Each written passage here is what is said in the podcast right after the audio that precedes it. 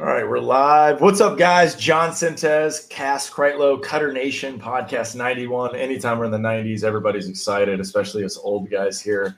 Um, but first, please don't forget to rate, review, and subscribe to this podcast. It helps us tremendously. It's been growing. The YouTube channel's been growing. If you're watching in this on YouTube, Vic's got a beautiful sky behind him. I'm super jealous of that awesome view over there in Amarillo, Texas.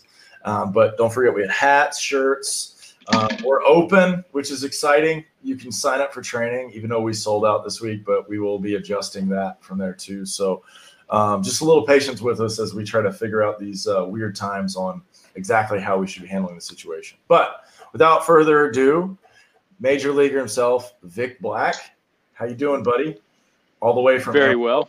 Your page is amazing. Um, Cass and I talk about all the time. You put out some really good content, so I appreciate it. I wanted to introduce you to our audience as well as the as the rest of the baseball audience because you put out some quality stuff. So thanks for taking a little time out of your day. No, this was an honor in itself. So when Cass had reached out, I was like, heck yeah, you just tell me when. I'll I'll figure out a way to get that cleared. So no, I appreciate it, John.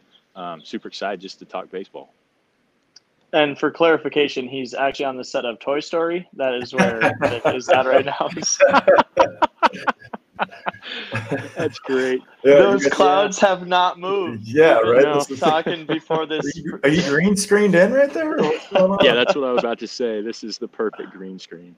Yeah, All right. For sure. Um, tell us a little bit about who you are, Vic. Get the audience up to speed. Oh man, I uh, Take us. I, I love throwing.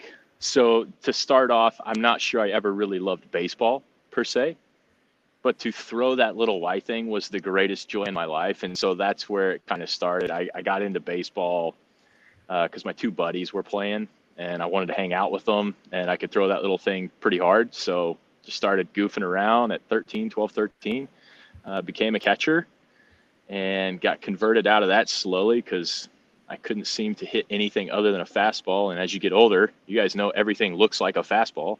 Um, so had that bit of a struggle, but got a chance to play at Dallas Baptist University for three years. Um, really a program at the time. It's bigger now, but at the time, a lot of us were fresh into it. The program was trying to grow, so they were reliant on us. It wasn't like another major D1 where, as a freshman, if you go out and struggle on the weekend, like you're out. Like we got more guys to come in right after. I kept getting put out there one after another, like 130 pitches in five innings. Not great, wouldn't do it, but I was doing it and having to find a way to work through my own innings. So that built that built some at least mental resilience for further down the road for what I ended up really becoming in pro ball. Um, Pirates took me uh, in 2009 and had two years where I was hurt kind of right off the bat, uh, and then had a simple cue and went from 88 to 98 again in a matter of three days, which is where I think so much of what you guys do as well is the movement and timing of the sequence matters so much. You can unlock things so quick with that. Um, so then had four years straight where I was healthy, uh, ran into some neck problems like we were talking about before, have a herniated disc between C6 and 7. Um, and that caused a little bit of an issue and fought my way really to get back to an indie league where I could enjoy playing one more year, um, which I never thought I would do. And it was one of the best experiences of my life. I played up in the Can-Am League with the New Jersey Jackals and it was a 2018. Uh, back to starting. I hadn't done in 12 years, and it was just like this is this is a blast. And I remember my last start. where were we? We were Tri City, uh, th- Three Rivers, Three Rivers in Canada, and I go out. I give up, I think, five runs in the first inning. I'm like, this has never happened ever. Like, I don't know what's going on, but I came to day. I was like, screw this. Like, this may be the last time I ever throw, and that's the only time I've ever said that to myself. And ended up going eight, no more runs. Ended up losing five four. We couldn't quite get back. I remember going into the clubhouse after the game and sitting in my locker. A few tears were shed, but I thought, you know, Lord, if if this was the last time I got to do this, thank you. Um, and that was kind of the turning point. Ran into some folks that showed me a different way of throwing because I had known only one thing was how I threw and I had to manage it. There was no way to fix it, there was no way to make it more efficient. We had to do everything else to kind of increase the health. So uh, that's kind of the backstory. And now I'm with the Pirates doing player development and also running my own business and uh, super excited, man, just to be a part of the way I think baseball's going. How long so, have you been with the Pirates? This is my first year. I went down in the fall last year just to hang out for a couple days and kind of pitched an idea of like, hey, I I think there could be a use for some backside arm action like development coupled out of rehab with a lot of guys because to me with non-contact sport most of these injuries are movement based because so there's some there's something that can be addressed going back. And so kind of pitch that. And then also bullpen guys man most organizations don't have bullpen pitching coaches until you get to maybe AAA and so guys are learning how to be bullpen relievers get ready different situations. And we need to be doing that at a younger age. So I kind of pitched that to them and then been here for four months, and Cherington got hired, and then I got a call uh, in the end of January and left February 11th. So crazy. Yeah, whirlwind. yeah, for sure. Um, I always try to find truth, and there's there's some some very valuable information in some of the arm issues that guys have had. So your C6, C7, what were some of the symptoms that that when you felt that? How did that prolong into and because I think that you know some of the telltale signs. You know, I broke my elbow pitching. Basically, was weird. Uh, switched from a long arm action to this super short swing up, get it tied up to the ear thing, mm-hmm. um, and then I was basically getting in front and then pushing it, but was still like able yeah. to get to 88, 90. And then you know my manager in college told me that that's what I needed to be doing. They, they he told me that the scout said my arm action was too long on the backside, and basically I got swindled. But that being said, yeah. you know, one of the things that I notice, and even to this day, because I had ulnar nerve transposition, is my thumb does not work the same as my left thumb. Like it's just uh it's it's slower, I guess you could say. Sometimes it gets weaker. Yeah. Um, and so one of the things from the beginning is I, I noticed a burning sensation in my tricep. That's kind of where it started. And I remember saying things to my trainer in college. Of course, they put ice and stem on it. It did nothing. Um, So that being said, you know, do you remember any of the symptoms that you had, and and maybe you could talk about that experience, right? Because, like I said, uh, there's some probably somebody out here that may be, you know, experiencing something similar, and at least if they they can get the the words or the information better, they can find something that may ease their brain. Yeah, I I first did it. Uh, it was actually I hadn't lifted a whole lot in college. I left college. I think I was like 178, 180 so I put on 12 pounds in college in three years. I just, I wanted to long toss and throw as far as I could every single day because I thought that was what I needed every day. Um, but I was bench pressing with uh, Chris Perez. We were working out at a facility before my first spring training. And I tried to do a ton of weight and scat or tracks pulled up to try to push it. And I felt this like click. I was like, holy crap, that hurt. So my neck got really stiff. And I thought I just like like a typical crick in the neck. I didn't know that I had actually done some structural damage. Um, so I went on the full next year and it flamed up on me once. Um, but I just thought it was maybe I slept bad, whatever it may be. Didn't have a ton of problem with it initially. Um, but when it started to come back more frequently, I noticed that I did lose weakness in my right arm.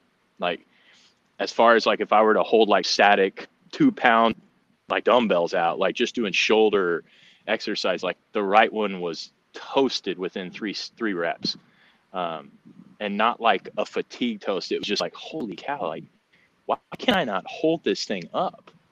Um, and so the Mets began doing some like rehab stuff with like the chin placement and making sure some of that was structurally sound. Uh, of course, most of the time they try to take the medical route or the medication route first. So I got a epidural of cortisone in my my neck, and that's always good. Um, but it helped a little for a time being.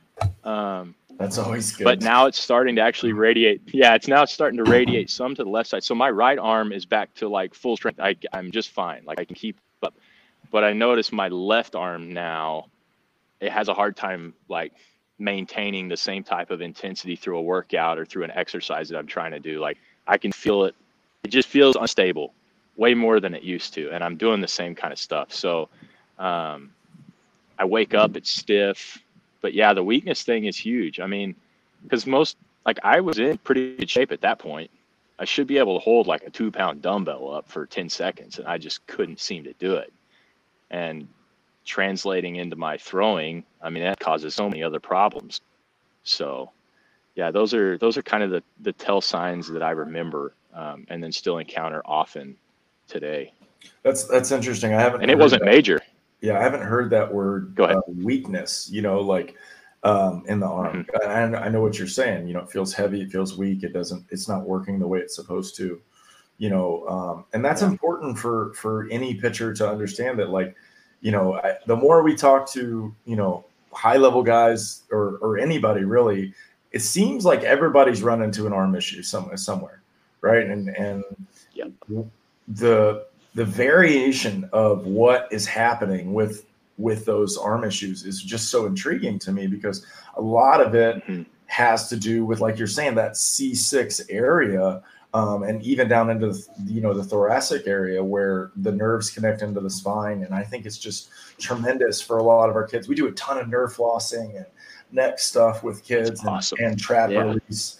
Um, because just to your point too about health, like you know, especially with me breaking my arm and Cass, you know, tearing his rotator cuff and his UCL is is you know we ask each, each kid three questions after they throw so they can self-evaluate um, early which is how did it feel where did it go and was it fast relative to how hard you tried to throw and so the sooner we can get these kids to understand that that's yes yes yes all you have to do is the same thing again and you in theory you should be fine right as long as you're paying attention to what yeah. you're doing so you know it definitely sounds like you've you've been through the weirdness of, of throwing also and, and lack of education. You and I are actually a little bit similar in age. You're, you're 32 um, and I'm 34. So like it sounds like our progression of baseball is probably similar to the information mm-hmm. we were getting. You know, um, when I got hurt, I, I there was no YouTube slow motion video or any, you know, Instagram wasn't, I think Instagram just started when, when I started yeah. Uh, you know, but everything was really on Facebook and YouTube, and and there just wasn't a lot of information out there. Everything was photos, no. you know, um, which knowing what we know now, like photo mechanics aren't a real thing because you can fake it and put it in different direct, you know, yeah. different things. So I remember having the Leo Mazzone book with my dad and like looking at stuff and trying to figure it out, you know. So um, yeah, as far as the progression back um, to do that, how long did it mm-hmm. take you to to really feel like from that moment on the bench um, to where you felt comfortable again to whatever 100% would be your brain how long do you think that took? Oh man. Um, you're speaking about kind of end in 2018 yeah maybe, yeah because or just post injury that total that total time frame i think is important because i think everybody wants to know how yeah. long it takes to recover but to me that doesn't it's not. It's like a you know. It's like your physical therapist tell you it's six. It's six weeks, right? And it's like no, yeah. it's six weeks to your standard to sit in front of a computer like an American. That's yeah. not baseball. Going back to typing. yeah, exactly.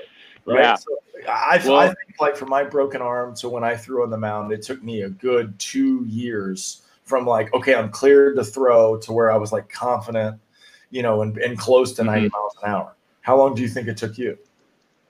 Oh man it took almost a year and a half. Um, and six months out of that was actually last year in 2019 where I met the guys out at PFA. I, I got to know Dave because of Joe Kelly was a teammate of mine in college summer ball. And I noticed that he had done something drastically different. So as far as the neck thing went, it had tamed down. Mm-hmm. But I had developed all these really bad habits that I, at 29, actually I had no proprioception of where things were in space either. Like I broke my hands and I was like, yeah, that felt like I was keeping it tight, like we were talking earlier. And you know, you go look at it and the ball's turning up back here and kind of catapulting forward. And so there were some guards that I'd set up through the injury. So it took, yeah, about a year and a half, and then 22 straight weeks of repatterning the way my arm went, um, and then fixing some lower body stuff, and then I guess this last spring, I, I faced some of the JUCO guys back home where my wife coaches volleyball uh, and was 93, 95. I don't think I'd been on a mound in four months. They just needed an inning and is like, man, what they have taught me, this is what works. Like I, I just, I have a hard time being convinced any other way because my arm feels great. The rest of my body was shot. Like it's you don't don't do that. Don't wait that long. Um, but it was neat to go out and kind of test and be like, wow, that that really worked. Like, holy cow! And so, um, yeah, about a year and a half to get to where I was comfortable, like letting it go, knowing it was going to be okay. The body moved well. It's it's tough, and as you guys probably know, the longer you wait, it typically becomes a little tougher because you've done so many of the other patterns for so long. Um, I mean, I jumped towards home essentially. Like I didn't stay my glute, but like tenth of a second. It was like get to my toe, lunge towards home, and try to hit the brakes as hard as I can.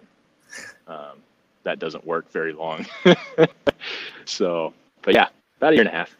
Yeah, I, I, remember seeing you throw, by the way, too. And then looking at these photos and stuff, I see some. I'm sure you, if you were to look some photos of you throwing back when you were at the Mets, you'd be like, oh, I don't know. Um, yeah, I wouldn't teach it.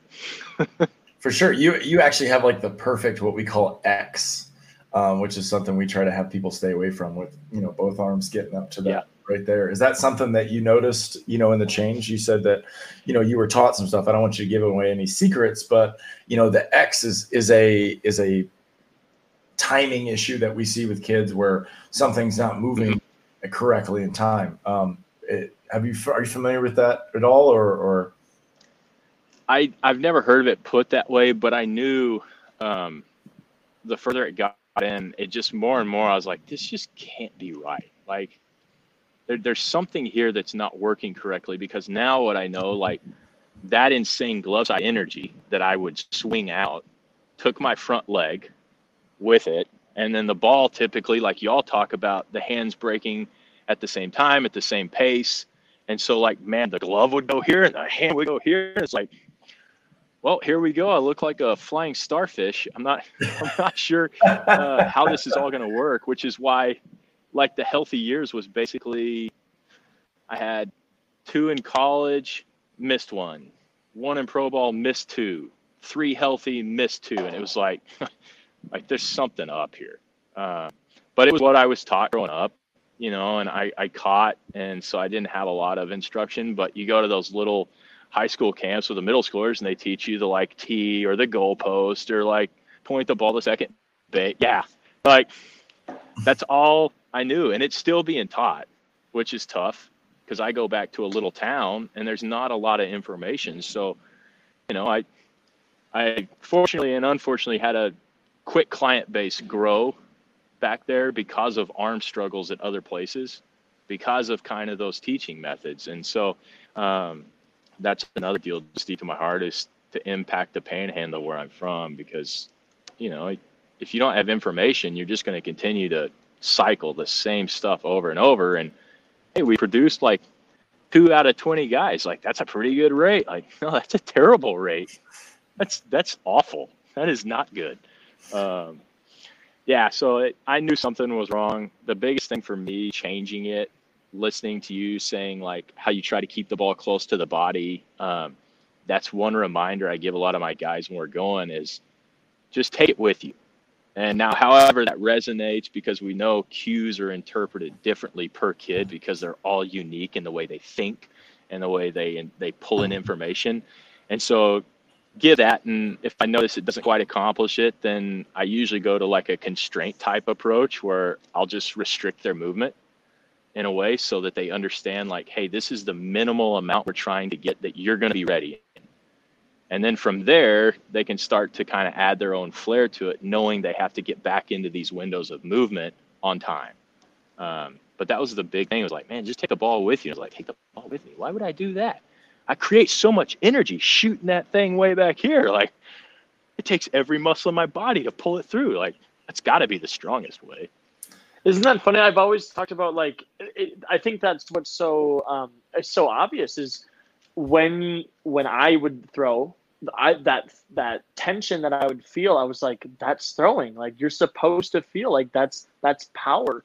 And I think that's a real thing you know? I think a lot of us feel like the more work we're doing the the better it is um, the other place. I see it is on the back leg you know people like not knowing how that should function and just like sitting really hard and like where'd you go you didn't go anywhere why why are you sitting so hard You know what I mean? That's down. not very productive. It feels like you're doing a lot of work because you are, mm-hmm. you know, but you you yeah. really have to redefine that. Um, so we're we're however long in, and you're the arm doc. So tell us a little bit more about that. And before you were with the Pirates, and and yeah, get into that a little bit. Um, it was it was more of the irony in it that it took me going to someone that had no certification, no doctor's background to show me that like I could throw differently and healthy. Um, because like I said, we talk, I've been through and I tried Driveline for a couple months. I tried Florida Baseball Ranch. I've done Texas Baseball Ranch. I got a chance to work with Wes Johnson while he was at DBU, where I played college. Um, yeah. And the guy's brilliant. Like he is a Coach smart wins. cat. But, but I, tr- yeah, but I tried to do like everything seemed to me to be lower half based, and that's really still being taught. Um, even within our organization, we're starting to move to introduce other things because, in a perfect world, the lower half is where you start ground up. But if the arm mechanics don't work clean and they're not on time with the rest of the body, then you're putting an insane amount of stress on an underdeveloped skill. And so you're just playing with fire in that range. So we try to take the skill and bring them the performance up to it. So we're never having that eclipsing problem. But yeah, the arm doc. And I was sitting there, and my wife was like, but you're not an actual doctor. And I go, yeah, that's the funny part. like that's the that's the funny part. Like it took someone that wasn't to show me like, hey, you can do this differently, more effectively, and healthy. And it took him like 30 minutes to introduce it to me. And I know you guys walk through this with kids all the time. Come in and they're like, "Yeah, I can feel my heartbeat in my shoulder after 10 throws." like, well, that that's not good. Like that ain't it. it's supposed to feel it like right around here. but yeah, yeah, it's it's it's just really neat to see that um, that hope kind of being restored back into somebody's eyes because I've seen it. I know you guys have seen it. I've experienced it too as well. And so it's like that, man, that to me has so much more value than what I ever remember enjoying striking a guy out on TV. It was just like, that was great. But watching that 12 year old come in, not wanting to play catch because his shoulder's throbbing, and his dad, consequently, without knowledge or coach, tells him, Hey, you're just like building up, like you're just not strong enough yet. It's like, no, he, he's just not moving right. Like, it's bad. And we can clean it up. And now he leaves smiling. It's just like, yeah, yeah. that's what I want to do. I think I want to I want to practice. Uh, I want to do the same conversation we had on our debate the other day and see where it goes because I think you'll this will be good. So we were on this expert summit debate, and um, we debated Dustin Pease of Location Nation, and it's just like in, in, all honesty, we we didn't prepare to debate. Like we prepared to like educate and talk about things. Like that's what we do. And so like yeah. I don't really care that I'm not good at winning a debate. So anyway, though, I, I would like to get into it because we are talking movement, movement, movement. And um, Virgil Vasquez was on here the other day. He's with the Twins. Um, he was talking same thing. He's like, we're top down. Well, there you go, Wes Johnson. You know, so Mm-hmm. Um, you know, it's just I don't know that that's the direct correlation, but regardless, like this this is becoming more popular um, because it makes sense, right? You need you if you can't accept that force, it doesn't matter how much you create, you know, and nope. right. So so anyway, um, this is I, I'm I'm gonna kind of give my two cents on the command thing and try to do it a little bit better, just for whatever it's worth. So I think the, the argument is which one comes first which one's more important? Like which one do you prioritize? And i think you have to prioritize velocity all, all day long because command is a byproduct of that. Like i can't imagine um, somebody trying to throw it hard without assuming the end result like is part of the, the end thing. It's like human. Mm-hmm.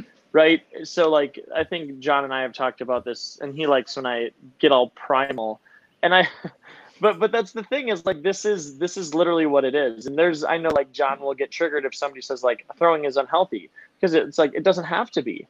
Like throwing does not have to be an uh, unhealthy thing. And it's also, you know, the first thing Vic says when he gets on the show is like, I absolutely love to throw. How does that even a thing? So there's something innately human about picking a target and making your entire body literally just chuck your body at that thing and all of a sudden this little BB comes out and maybe you hit it, maybe you don't. But like to not hit a target, it's it's not even a thing, right? Like it, it, mm-hmm. it's always part of the equation. You can't take that away. Um, so you know, and then it, it just seems like eh, there. I'm sure you felt this as well. You've thrown the ball with basically your eyes closed, and you know where it's going. And for the record, when I have kids come in with the yips, that's what I have them do. And I have Genius. them do shuffle fires with their eyes closed, and they are closer. It's crazy, right? Hey, yeah. stare at it, close your eyes. Stare at it, close your eyes, shuffle fire, throw. And they're it's unbelievable. Like they're so in their head about the yips that they can't even mm-hmm. appreciate how how unbelievably miraculous that shit is. Sorry, but no, absolutely, you're right. So I don't, I don't know how you. Okay, so then you take the other side, and it's like if you take command, how does command breed velocity? In the same way that command will be bred out of velocity. Does that make sense? So that's where my my head's at. Yeah. And then um, we didn't um, even get into movement, and then we'll talk about movement. no, you're good. I I honestly believe like when the the addressing of the things to me in order typically are health, velocity, and command, and they're all a byproduct of the thing that comes before it. So typically, if we're not healthy, we're not going to throw yes. hard, and if we do, it won't be for long. So yes. if we're healthy, moving well, then we're going to get velocity because we're actually maximizing the performance training we're doing off the field within our mechanics, our delivery, and our timing's good. So the output is going to be better. And right. then to me, when you're on time, the hand is getting to a similar release point, which allows you to command the ball within the zone better, as opposed right. to like just scatter shot hand. And we know talking to Randy, like and hearing him talk a long time, he goes, You can't release the ball in the exact same spot every single time. I go, I, Yes, but you can get dang close, and that's what we're hoping for. Um, well, and and so yeah, yeah. go ahead. I, I, I think it's a very um, obvious feeling. So I think elbow extension, mm-hmm. um, healthy elbow extension, everybody knows what that is. So like that's why the cue get on top.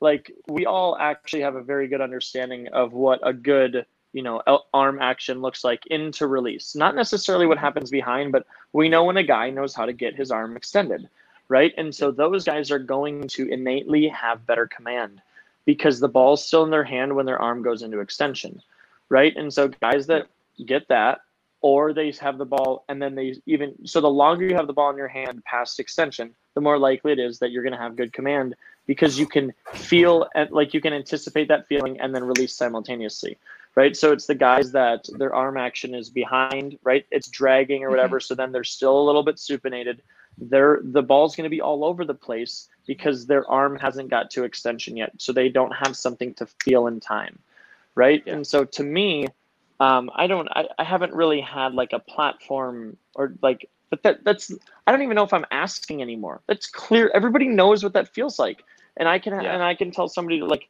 to throw their hand. I like I like that idea of just like don't throw anything. Throw your hand as hard as you can, and you'll do mm-hmm. whatever it is to be healthy as long as you can trust yourself to be relaxed. So, yeah, I don't know.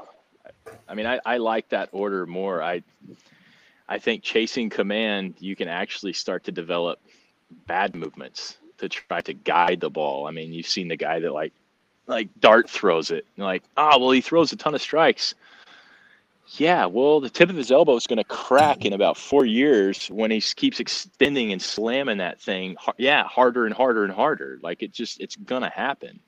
I, and and, so, and yeah, I think I, it's well, it, to be fair, I think the only way to look at this is like if Dustin was in this conversation right now, the location guy, right? Like he's mm-hmm. also mm-hmm. taking his kids doing long toss, like he's also educating them, getting them stronger. Like so, it's it's like yeah. when you're at the point where you're doing your you, you're doing a good job, right? When you're actually training mm-hmm. people, like we we have Dustin on the podcast like in next week because it was like, dude, I, I, don't even know. I don't know how to debate you because I want to like hang out and and talk more yeah. about how we're gonna get kids better, you know. And yeah. and I think honestly that's partly why I didn't want to say things like, because because if I want to if I want to actually win that argument, I'm going to say, well, you must not understand movement then, because if you think that you can throw the ball with whatever movement happens to create that end result, like you don't understand movement.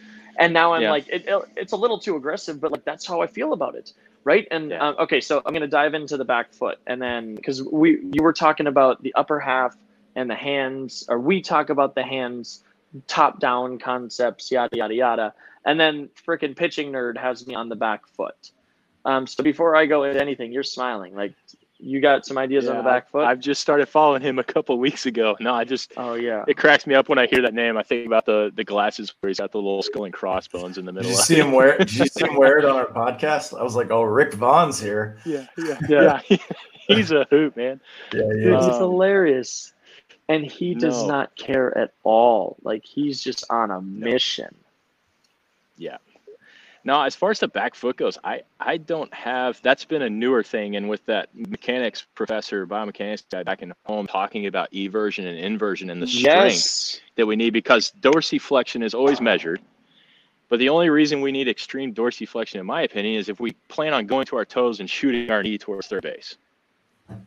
And so right. I I don't understand the measurement of dorsiflexion more than we need to know the stability and strength within eversion and inversion because that, in my understanding, supports then everything up yeah, to be able first, to hold right? and sustain. Yeah. And so that's been a new thing to me. So I don't speak too like confidently in it just because it's, it's a new territory. I'd love to hear your thought on it though. Um, okay. So it, uh, uh um, so we actually, cause you were a top velocity guy too. Yes. Mm-hmm. Yeah. Yeah. Okay. Yep. So we were, that's kind of where we um, kicked off a little bit and you were still saying that like triple extension is something that is in your verbiage or at least like the ideas are and and i have really like come full circle on this because um, I, I understand how i want it to define and i'm like i'm happy to to say triple extension and like whatever i, I know what i'm looking yeah. for and mm-hmm. um so the, looking just like him talking about the foot just made everything that i've ever known make sense like it it made everything not i okay so it went this is the two this is the chain of events no no pun intended. So i went Kitzman made me like just okay it's the foot cast. It's the foot and it was after the podcast and it was more thinking about it and I'm like you know what? I just need to keep talking to this guy. So I've, I think I've scheduled like three or three 15 minute phone calls over the last six weeks or something to just pick his brain and be like give in. I'm like dude I'm sorry. Like but I don't know anything. Just tell me. Teach me. Um yeah and then it was combined with the open close concept. Um, have you heard me talking about that? No, not not nothing off the top okay. of my head. So um, this is a little bit of semantics, and, and I'm a communication major. Like I really like words, and I think it's really important that we care about the way that we say things. So anyway, um, we always talk about, and when I say we, me, and most of the pitching world talks about the hips being closed and then opening, right? That's what hip and shoulder separation is. So driving hip rotation is a closed to open thing, but it's actually not what the hips are doing. That's what the pelvis is doing, right? So the hip joints are actually open. Um, so I have a close friend of mine, Jason Yulee, is a softball guy, um, and he had a swimming background, and he's not he's not classically trained by any means, like no CSCS, nothing like that. And he's just like, when I swam, I felt my shoulder joints open and close. And that's exactly what I feel like in softball. And so that's how I teach the, what the shoulders should be doing. And then I teach like how to create a good drive leg. I mean, he doesn't say it exactly like that, but that's what he does. He creates a really good drive leg, mm-hmm. and then girls that know how to time their shoulder joint.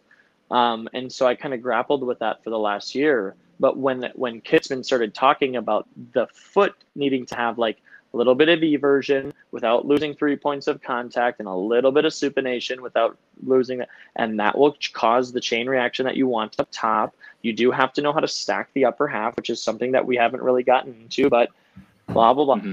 Oh, and then I, so this was literally a call. So I'm putting these pieces together and I called him. I actually FaceTimed him and I go, I just started going, okay, so this is my idea. I think the hip joints need to be open the whole entire stride and then the act of trying to keep them open will close them at the end of the stride and he just just starts grinning and I didn't have to like I'm I'm like okay can I go now like because he's So, like okay, yeah. yeah. I've heard you talk about this now. Okay, I was just I didn't know exactly what you meant by that, but yeah, I've I've seen you do some of that stuff.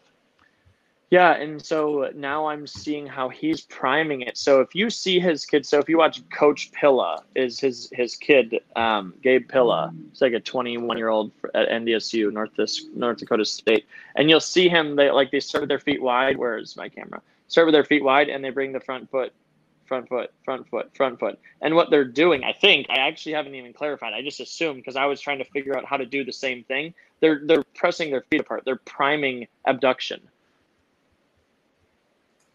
They're priming where you should be in the foot. And so when you do that, so then when you pick up, you're you're already ready to do this. And this goes right in line with what I know. Um, Yes. Like I'm a big Doug Latta fan. You use the word charge, and I really like that. The chart, like instead of priming, like I think about Charge like charge charging up the back leg to release the energy. That's Yeah. when when he says it like that, that makes a lot more sense than priming. And the and the last thing is like the only issue I'm having with it is I am unbelievably sore because I've been demonstrating it all of the time and it just Yeah. shows you like if I haven't been conditioned in that for as much baseball as I've played, that means most people haven't been conditioned in that move and that's the move. Yeah. That's what's so scary Yeah. right? And so, and of course that has command implications, right?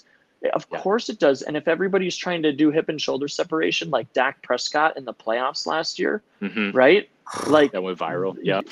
right, but uh, right. And now that it's in the common language, you talk about like the scary things that you see at the little league. I, I didn't mean to go on a rant. I really want to like No, no, sit no, back and hear this, but like that's the the scary thing too, right? It's like with the technology and with information just being more readily available to moms and dads, it's great. Mhm. But this is the danger of it, right? Is now hip and shoulder separation is common language in little leagues.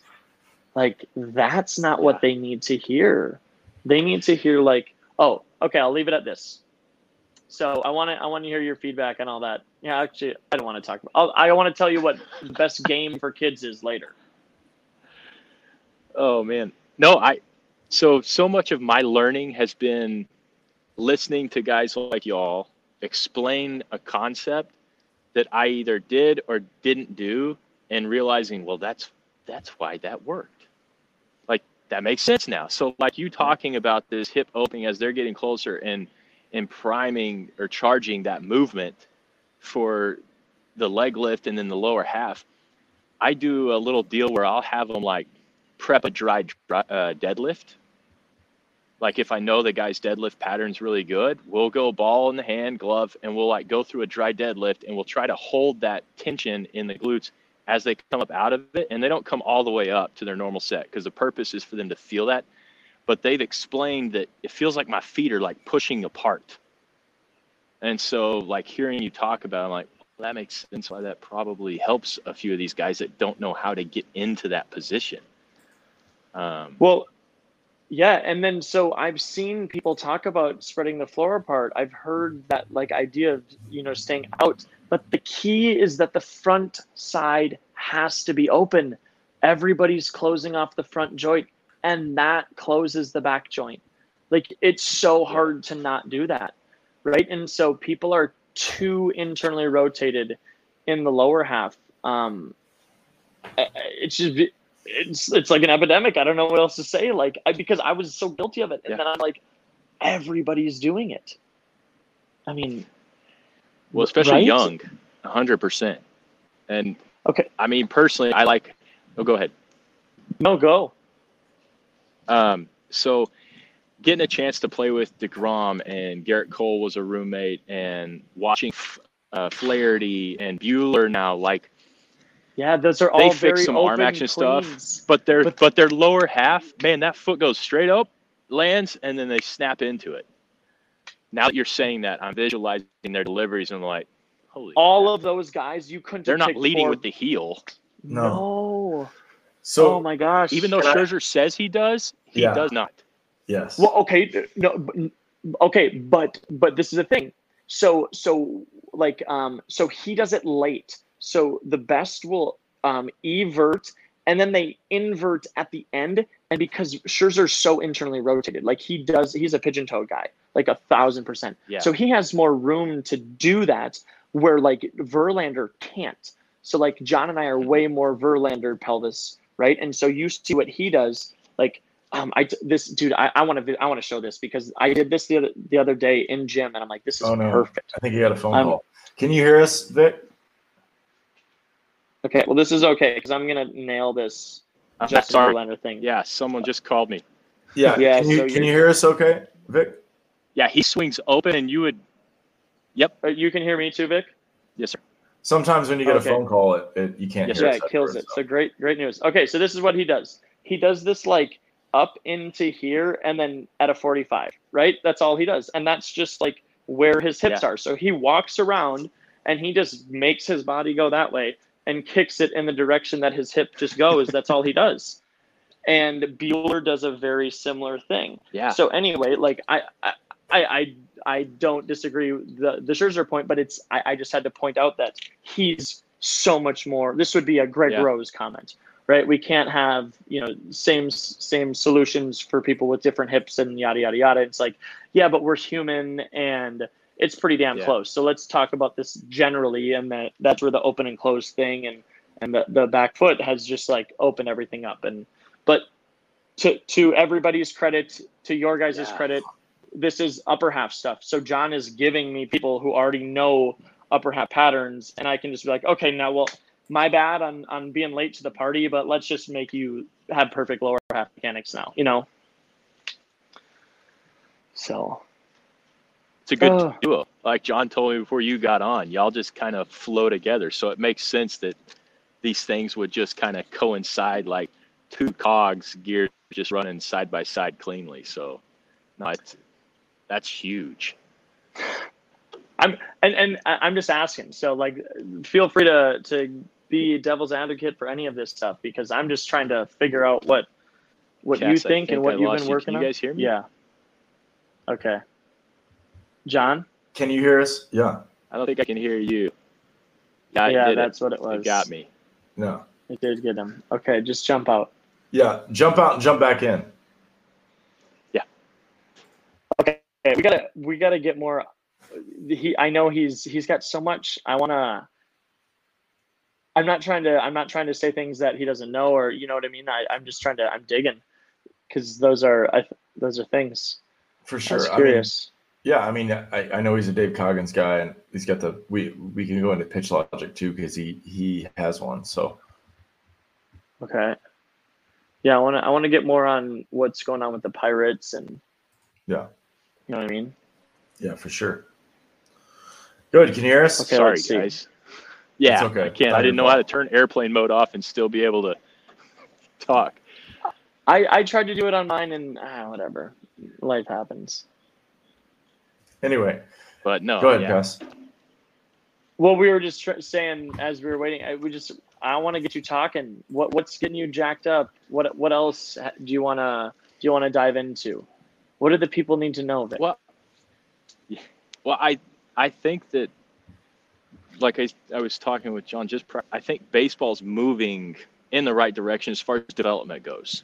Now you're seeing all this stuff like with in the professional side, the minor league teams all getting cut. Like we're losing a ton of players. Guy, teams are releasing a ton of guys, which under other circumstances probably wouldn't be as many.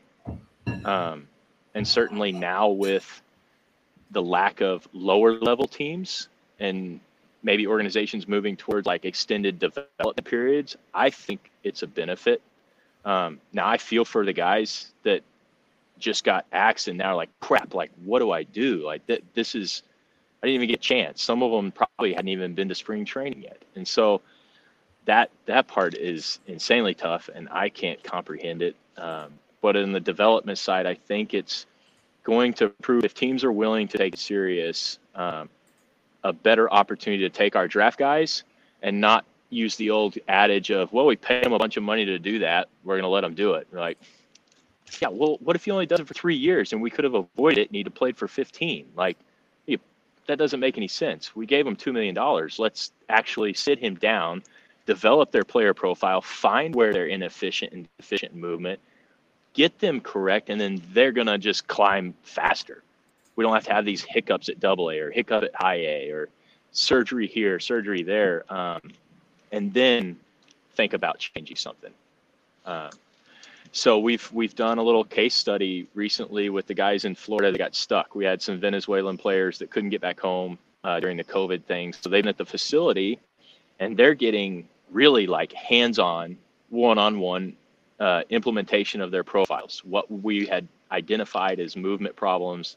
Um, and those guys are making insane jumps. Like every six week period, we retest them. It's like, holy cow, like this this is what it ought to be but yet, if you don't have a facility where you can trust the guys to go back to in the off season, we're allowing their best period of development to be in the hands of someone we don't know, um, which is tough because a lot of places they don't take like our stuff serious or maybe they think we're off on one thing so they'll still program it the way they want and then the kid comes back we're like hey we asked you like to gain more active range of motion within your hips and you have less but you got stronger, but it doesn't matter because you're not as mobile even as you were prior. Um, so that's one of the routes I think I see a lot of this going. Uh, being able to take new draft guys, not shove them into a short season team, a low A team, and actually bring them to our facilities and have extended periods with them, building a foundation that then they can go out the next spring into a full season and compete and stay healthy and execute the way we want them to. Um, so that's that's one of the big things that I see slowly changing. Um, and we've we've taken a few, like I said, the case studies here, and then we've got some where guys have gone back home, and man, we've got these really high draft picks over the last few years, and they've lost like anywhere from eight to twelve miles an hour, and we paid these guys a ton of money. And I'm now on this side, so I, I kind of sound like the bad guy of like, hey, I want overlord of like your development. You need to be here all the time, but you give these guys all this money, and then we, like I said, you let them go back home, and who the heck knows what they're getting told? But that's also under the like assumption that our development staff knows what we're doing. Um, and that's been our big hurdle is getting the players to understand that their best development will be done with us. That's what we want. Ideally, that's what we want. And as a player, I didn't think that. I thought spring training was to get ready for season, and instructs was just a ton of extra reps when I'm already exhausted. And I can't wait to get to the off season so I can recover and get better. And it's like, yeah, but the team ought to be like the prime development of this. And so, yeah, that's that's one of the major things on the front of all this. Um, the Pirates have always had a, a ground up approach, and I remember that from playing here where, hey, if we can just get your legs more dynamic, the arm's going to clean itself up. You'll get more power. Not necessarily now. Um, and they were super open this spring and allowing me to kind of come in and watch guys throw, take notes, and like, hey, I think I can't guarantee, but I think there's something wrong here and it needs to be addressed before something major happens. Or I got a few rehab guys, a shoulder capsule guy, um, a couple elbow guys where I did some of their prep uh, patterning prior to getting to throw after surgery. And we noticed those guys like would pick up a ball and all of a sudden it was so much faster through their recovery because we fixed what they were doing instead of waiting for them to build all the way back up and then like maybe we should try to do this. And it's like you just you missed the best time. So um you mean crow hopping at 45 feet is not yeah. good? like it says in your rehab protocol. Oh my gosh! Which I still haven't figured out a baseball player that can do that safely. no, so listen yeah, to this. I no. talked to Weston on Monday. My buddy Weston Germain, Mill City Throwing on Instagram. He's doing this Motus sleeve uh, study. I don't know if you've mm-hmm. seen him doing it, but um, he's just this on Monday. He's like, bro, the ASMI protocol is so bad and so the fact that that's 12 weeks in, like, and it's so obnoxious bad, do you know what I mean? And that he's going to have the data yeah. behind it. He's been spending like six to eight hours a day on this, like for like three months. Golly. So anyway, well, hopefully somebody listens. Uh, he's he. It's. I'm I'm excited. I mean, if it's him. a miracle, it's going to be hard to deny it, but you have to open your eyes still to it. Yeah, he is. He's uh, doing a he's doing his due diligence. So that's cool. No, and that, and so that's that's kind of just the the movement stuff. We we've got a few of the Frans Bosch guys that are contract workers for us. So Bart uh, and Martijn, Martijn Nijhoff and Bart Hangraf. They're both Netherlands guys. They're hilarious, but they understand like movement performance. And so they're getting a little more of a platform and we're doing more of like a, a player centered approach as opposed to in the last kind of development is you take the ideas of the top and you just push them down and the player accepts it. And especially, man, as a minor leaguer, you come into a system and you've got a pitching coach telling you one thing, you have a strength staff telling you another thing, you have a PT telling you another thing. Who are you going to listen to? Because who actually really dictates where you go? Is that pitching coach? Well, what if a pitching coach is actually not giving you good? Yeah, not giving you yeah, your dad. That's it. There's so many dads walking around now, but uh, they may not be giving you good information, but you're going to listen to them because there's that um, that influence that they have. And so now to see us all being on the same page, I mean, there's a PT and an analytics guy, and we all got together and basically did a presentation on this one cat that came into our system at 94, 96, a Colombian, red-headed Colombian. I thought he was American Irish first time I met him, and he spoke Spanish to me. It was like the craziest thing in the world. He's six seven, big dude. Um, and they got him like straight up and he was like coming straight over the top and he was cutting everything and his it just it was he had lost six seven miles an hour too since we first signed him. And just this spring we're like hey these are the orders we need to fix this stuff. Let's see if we can do it. In the first six weeks now he's back to 93 he's telling us like man i don't feel like i'm as strong though with my upper body. Like i'm trying as hard. We're like yeah that's that's the whole point the arm doesn't throw the ball it just kind of catches energy and projects it forward. Like you've gotten used to that strong feeling of I'm gonna yank this thing to create velocity. That now that you're not doing it, it seems almost wrong. And so, um, yeah, that's that's a really cool deal to watch that happen. Now I'll see him shortly in a little bit, but uh, yeah, it's just that kind of stuff is encouraging.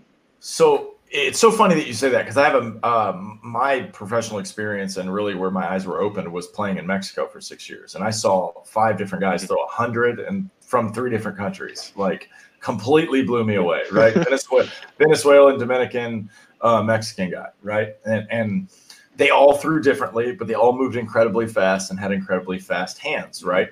Um, and that was one of the things that I had noticed. And I was like, good night. These guys' hands move so fast uh, when they're throwing. Um, you talked about you know changing guys going over the top and and immediately you know discomfort everything from there. Um, why do you think that the Latin culture, uh, from your experience, knows how to throw hard earlier than we do? I lack of information honestly, whether it's good information or bad, I think there's a lack of information. It's just you go throw and they watch this cycle of other guys before them. Um, one of the big things that I was taught this spring from one of our mental skills coaches, uh, he had a, something in motor learning, but he was telling me about this thing called a reinvestment theory. And so what happens in that is you you get into a pressure situation. Let's say bases loaded, three two, bottom of the ninth, like or top of the ninth, like you we can't walk the guy in.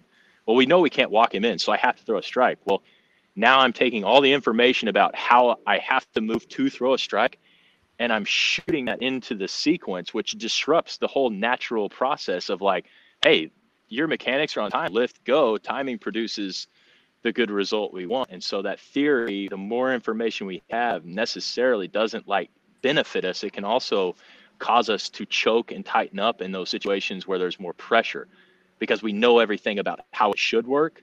So we start relying on the knowledge rather than the fact that we've done it thousands of times. And so I think that's where maybe the Latin culture benefits at a higher degree. And these guys throw so hard when they're 15, 14 that no one's there really telling them, like, hey, you have to stay closed here and keep the glove side, whatever it may be. Like, it's like, nah, pick up the rock and you're you're trying to throw it through a wall or through your partner like i mean they don't care catching each other either. Like they do their flat grounds with each other. I wouldn't squat for one of them. I mean, it's full speed, 45 feet away, and they're just like, throw it back. It's like, but yeah, I, I think some of that has to do with information, like just a, a lack of it. And so they're more or less learning to move a lot more naturally um, than we do, rather than like the eight year old that immediately starts getting lessons and we start teaching these static positions because we see, like you guys said, a photo of a guy throwing in that position. It's like, oh, well, we have to get there. Like, well, but how did he get there? When did he get there? Like, it's not enough just to take that and teach on it. So I think that's where they benefit. Um, and it's a do or die culture, really is. Like, you can change your family's life for generations getting an opportunity to play here. And so there's also, that underlying fire that a lot of us stateside just lack, um, honestly. And and I had a side note. I had a pitching coordinator in my first year. He he told me that he didn't think I would ever play in the big leagues, and I asked him why. Other than the fact that I have red tinted hair, he was like, "You come from a family that's still together. Like you never really had hardship." And it, I didn't comprehend what he was intending at the time, but he brought this statistic at one point. There was like 73% of the guys in the big leagues came from broken homes. Wow. And he's like, Vic, they know how to battle because they know someone may not be there for them, so they have to do it themselves. And so I, I correlate that a lot with even the Latin culture of like, hey, this situation that my family's in is tough, and I have an opportunity to get out of here and change this. I will do whatever it takes. So that's just kind well, of. Well, I, I will say the one there. thing you said because well, because it's like you have the opportunity to change your family's life for generations. Yeah. That that doesn't matter where you're from, and nope. maybe maybe some privileged families that stay together. yeah. yeah. Well, it doesn't have to. Yeah, it doesn't have to change the generations, but but I think there's some no, truth to it because obvious. you do get hardened. Yeah. I, well, no, I mean, of course. no, I'm, I'm totally agreeing. I'm talk totally about the agreeing. distractions a lot that that down there when I played mm-hmm. down in the minor leagues down there, those guys just didn't have nearly the you know that's just what they did. Like wake up, that's all Every they did. Day. Um, the Eat, thing sleep, that, breathe it. The one thing, the biggest difference that I noticed besides you know the hands and some of the other stuff was, was in the younger guys is that um, especially with the, the Venezuelans and the Dominicans, is they did this thing. And it's such a fun phrase because everybody interprets it differently. And I know you will too. So, first thing I'll ask you to that is who's the like in think Latin with me real quick. Who's the most impressive Latin thrower that you've seen in person? Like up close in the pen. First guy off the top of your head. Oh man, uh, probably Familia okay. at the time when I was in New York. That's that's who I thought. It was so, wild. Exactly. Right. So they do a thing that I think is entirely taught and help me out because, like I said, I'm going to say the phrase. You'll know what it is, right? Um, coño finish. Okay. And I see, I know it happens every time because everybody who's seen it knows what it is, right? I honestly think it's a way of balancing with your body as you go through release to allow you to produce more force longer. Because if that leg counterbalances you as it comes around when you go past your body with your throwing arm, it just naturally mm-hmm. happens mm-hmm. where the torso kind of brings the leg around. And it's not on purpose. It's not the bucket drill. It's not, we do it all the time. Um, I, one of my favorite things to do at the gym is like uh, replicate Pedro Martinez's uh, motion you know, because he's got like this like weird sidekick thing that comes around when he's doing it. But it's a counterbalance. That's that's the way I see it. So, have, is it something that that you're familiar with that you've you've seen? Have you seen benefits from it? Do you try to use it? You know, do you like the phrase? You know, I yeah. So um, I know exactly what you mean because I've seen a thousand guys do it, and we've actually had coaches like to an American be like, "Hey, we want you to just finish like this. Like, go for it." They're like, wait a minute, what? And so to me, that yeah, that recoil or whatever it may be is like an unwinding of the energy. Like that's part of the deceleration process. I don't know why we would try to hinder our braking system when we need it. So I, what was it? Uh, in in Eugene Bleecker up at 108, some of the stuff. Yeah, I, you know, I'm here or there on. But he talks about like the recoil and seeing guys like velocities actually jump when he tells them to do it. So that there's something that happens within the body's like sequence at that point that's like I like this more. Maybe it's a freedom of mind that I'm not having to control my finish. So that I'm decelerating prior to actually throwing. And they can just be more free like they would in like a run and gun or a curl off from the outfield. Um, I mean, if you've ever, it'd be interesting to see a pitcher like do a forward roll off the mound. Like you see some outfielders like fly forward on their chest. Like there's oh energy that needs to gosh. be released. Okay, I'm gonna. Uh, you just you just broke the internet in my brain. okay, so the forward roll thing.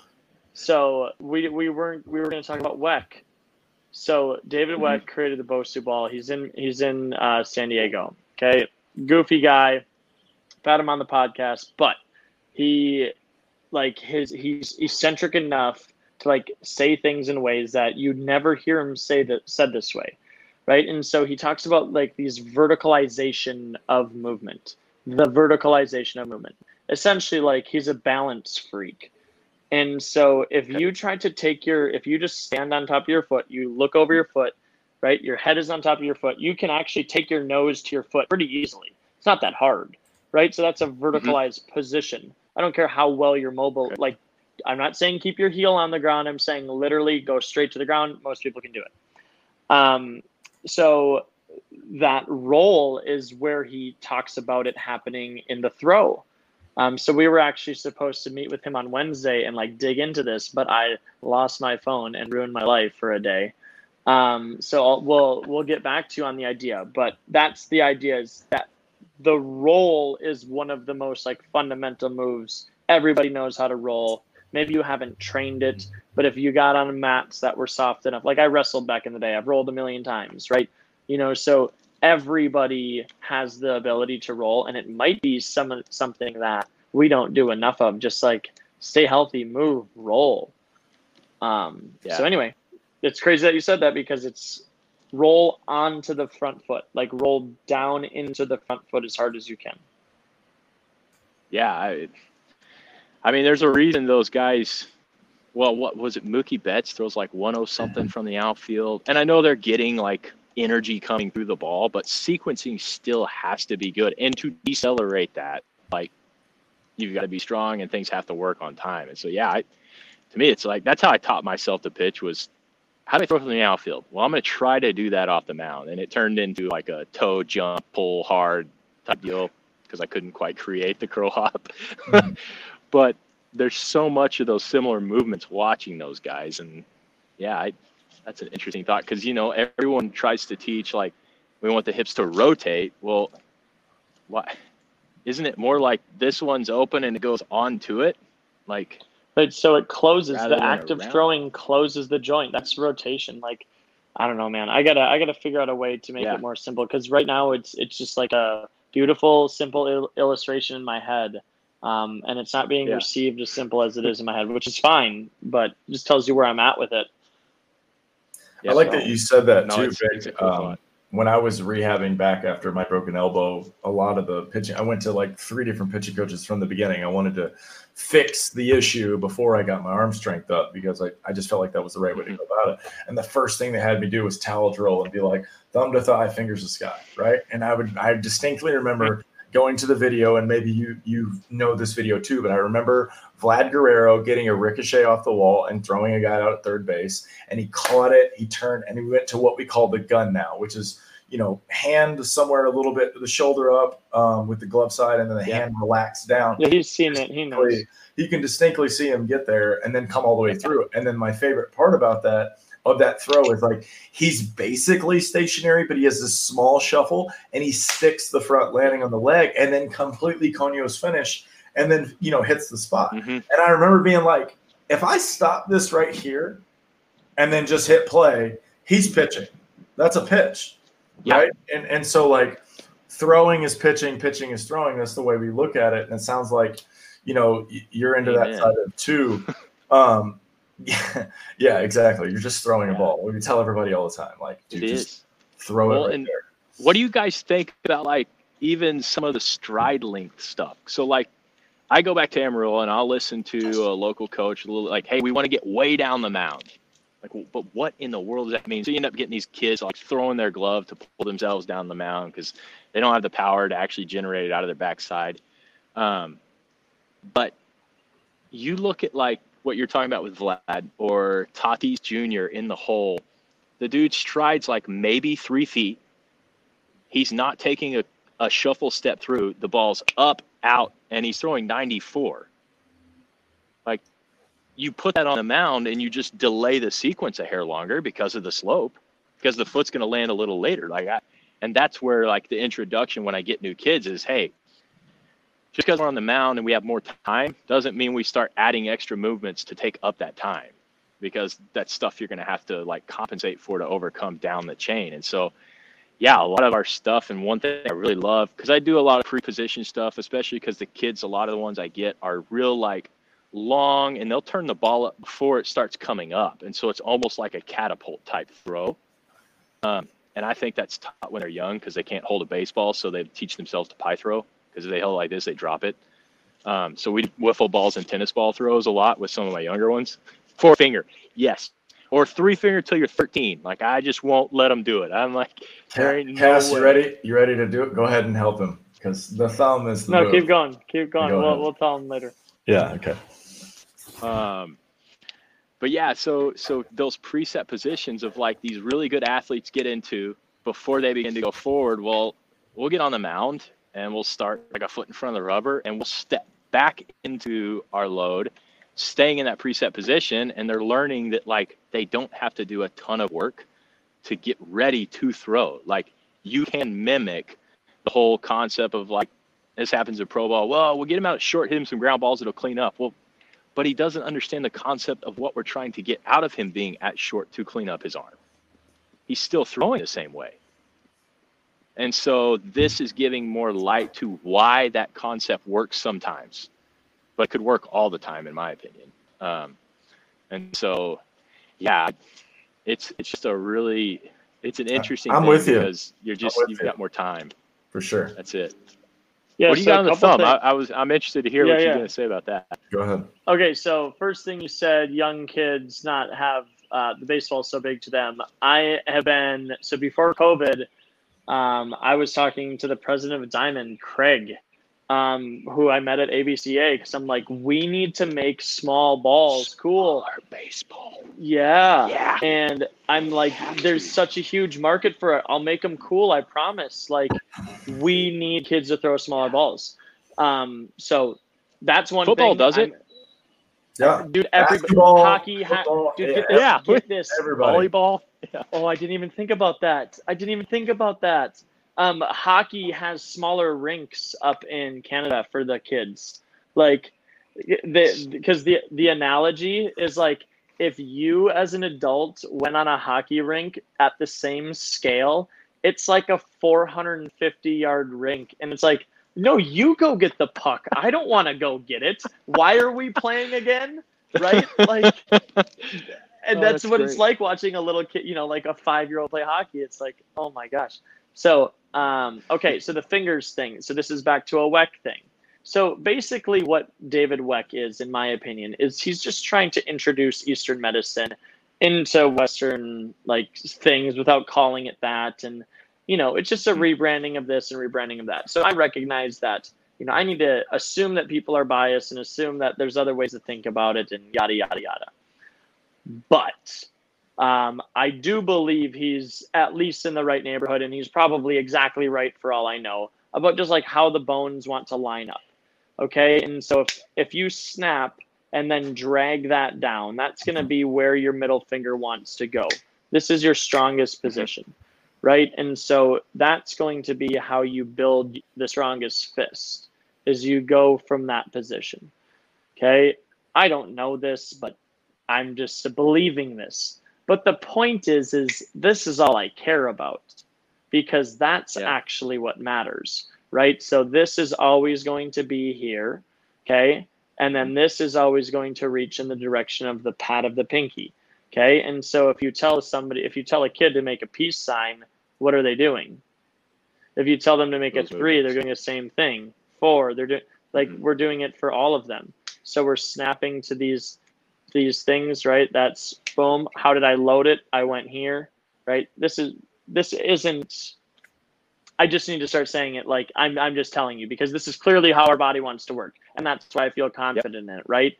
And then you watch big leaguers and like everybody's grip is thumb deeply under the ball. And then you see the am- most oh, amateurs yeah. and their thumbs are here. So then last thing is that when my thumb's out here, this actually turns on my forearm flexors here, where if I go thumb here, I'm turning on my extensors. Um, and this is actually an interesting thing so, because you'll go like this, like if you really try to reach, you'll actually pull the hand up to reach the thumb harder, because that's how you reach farther with it. So then you're turning on the extensors on the back side. Now, this is me just thinking out loud here because I haven't, I've just heard rumblings of this being so important. The extensors having a bigger role in what the arm can and cannot do than we're giving it credit for. And I messed up my wrist like three summers ago. And it's like man I, i'm i messed up my right ankle and my right wrist in like within a summer. And the fact that those th- of course those things are impacting what i'm able to do right? Of course that's going to have mm-hmm. an impact. I i can visibly see i have like you know 5 to 15 degrees different range of motion between my hands. Like so anyway um yeah. that that's the the long and short of it is kids you you just show them these and then put a ball in their hand and that's actually how they should be holding the ball and so most little kids that throw a three finger uh, fastball should be somewhat connected with this. And then you just reach mm-hmm. past it, you know, to whatever degree. You you know how to hold a baseball, but that I really like the the numbers to show them how they. Yeah. If your if your hand does not feel like those numbers, your grip is not close. Well, and that that makes this is another thing. Well, like that makes sense why I say this. I I have a better explanation now thanks to you guys. Please. This is far simpler for oh. a kid to understand. But yeah, I get kids come in and they throw like bullet spin, like gyro sliders at me all the time. Well, I look at their hands, their thumb's on the side of the ball. And to me, when we're throwing against something, we want pressure. And if we don't have the thumb underneath, this is how I explain it. There's no pressure to actually throw against the thumb. So they're going to find it against their ring finger to pull through. And so you see the hand start to lead with the pinky. And so that's that's how I explain it is the pressure. Oh, we want something to throw like against that, and since we don't have it. But yeah, I think that the science well, behind what you're telling me makes way more sense as to why it well, does. And and but I, I love that you said that because the point is is that you can actually I it feels like I'm kind of squishing the ball in between my bones. Like I'm not actually mm-hmm. using a lot of my muscles. I'm just like I don't have big hands. Like a bigger dude is gonna just like kind of be able to set it. But then again, now now he can just like set it there. So younger guy is going to have to have more like relax your hand, but you know have a secure mm-hmm. grip. Um, and so like I, I have a I don't know why I never have a baseball in these podcasts, but because I'm I'm five nine, and so I I will spread this out. Every breaking ball guy that I've ever seen spreads out their middle finger and their ring finger a ton, and most people mm-hmm. do it between their top knuckle and they're they're and I do it with this. So it ends up looking almost like a Vulcan grip. But what happens is because I go I roll the ball so hard that spreads the ball this way. So what it does is it essentially I'm putting the center of the ball on top of my thumb. And so my mm-hmm. hand, my fingers are really really inside the center of the ball. So I just get so much spin because my fingers are so behind the center of the ball. Um, so anyway, the, I happen to just have this characteristic um, and I just I really exaggerate it for my slider and everything, but um, but underneath is the same fundamental thing that everybody needs to have is leveraging the bones. You don't you go here now you have to squeeze mm-hmm. things. I love that your pointer you're gonna go. I, I love that you have to throw up against things and uh, love it. So much good stuff right there. Yeah, that's wow. Yeah, but like this kind of stuff, I I you learn through the trial and error, but to have guys like y'all with a better understanding of the like reasoning why is cool. Cause some older kids like want to know like, we do we have some like pitchers in our system? We'll go through. I retagged a bunch of pitches in a project from spring because we were trying the new uh, Rapsodo cameras, the Insight cameras. Yeah. And sometimes they got mixed up on the tagging through the software, and we've got guys that will break their hands holding the ball with their whole hand a couple Latin guys, and as they go into the load, their fingers start to slip off into the grip they want. And yep. I can't seem to figure out what in the world, unless someone told them like, "Hey, you need to hide what pitch you're throwing," and that's how they figured it was best way to do it. Like, I don't even have the grip till I start to accelerate, but that has to be what it is. Yeah, but there's some guys. I mean, I don't know how many times I've seen a thumb on the side of the baseball, even with these guys, and their efficiencies like in the 70s. Big league, like, hey, uh, like is that pro a four guys? seam? Mm-hmm. Pro guys, like, yeah, that's yeah, my four seam. Yeah, I but, totally agree, and and I think it's just like, really, I think it's just it's something that it, it, I'm I'm to the point where I've seen it so much where it's universal. Like you have this isn't. I need mm-hmm. to quit. I need to change how I'm thinking about it because it's like everybody should be saying this. The thumb has to go underneath yeah. the ball towards the pinky, no doubt. Like because that puts everything off. Like non-negotiable. But we, we learn. We learn, right? now it's yep. our job to tell yeah, people. I got but... a gnarly callus. I always had a callus on the inside top yes. part of that joint, and I always wondered why. And I was like, man, when I'm throwing the ball, like my thumb gets, man, it that thing tucks way under there. Yeah, everybody has and it. it maybe didn't even start there, but yeah, that, that's yeah, a yeah. cool thought. I'm glad you said something about that. I like that. So small baseballs numbers. Yeah, that's about yeah. I'm trying to think of any other the small baseball thing seems to be a no brainer. They oh have gosh, it. They have it down in TJ. I've seen it. I've seen little five and six year old like gangsters like just well go, right, but the fact that you know I mean, I mean but it's America's like, missing out exactly. on it. Like, like oh. I don't I don't I don't know if it's a product for there. I don't I don't know how they do it. I know they use a smaller ball. I've seen it, but no labels or on anything from there. Well, so. it was just a trend, and it was a hitting trend too. That's the problem. It was a hitting trend where we're oh we're gonna hit a smaller ball. You know, it's like mm-hmm. Man. I thought it was a fielding trend, honestly. When I was growing up, I remember having half size baseballs that were like you had to field it and throw it kind of thing. And it was Dude, that was the, bad programming. Bad programming. That's all that was. I've never seen small a small town, baseball, so I guess I was. oh, really? We had full buckets. So did we, John. That's what I'm no. saying. We had the small baseballs in high school too. No, I've never seen one. I've just always thought like this just doesn't make any sense having them try to pie throw it at six and seven. Like there's got to be a better way to do this. oh, I man. agree. Okay. Um, John, we going to wrap this up?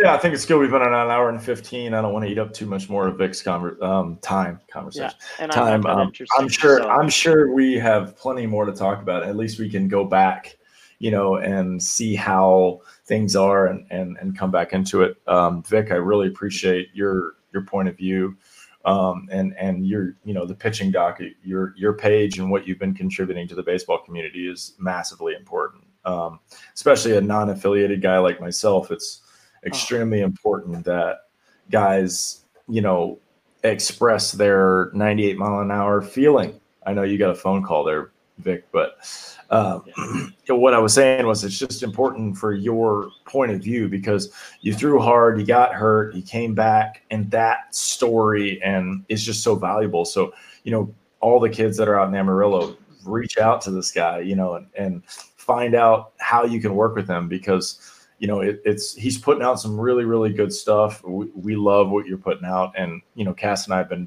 getting this list of, together of people to uh, get on the podcast. And you were definitely you know one of the first ones. I was like we got to get this guy over here. Because i remember seeing you throw and now you're on instagram doing this thing. I'm like all right we gotta we gotta talk. Because you know i think one of the best conversations that i had with um, sergio romo when i was playing down in, in mexico was like i just asked him straight up i'm like dude what is going on in the big leagues like how does it work you know and he was just like hey, you just got to go out and strike people out that's how he yeah. was you know and i was like okay i guess that's all you got to do you know, so but I appreciate you taking the time on Thanks. here. Why don't you uh, just let everybody know one more time, plug yourself and, and where you're at and, and how everybody can follow you.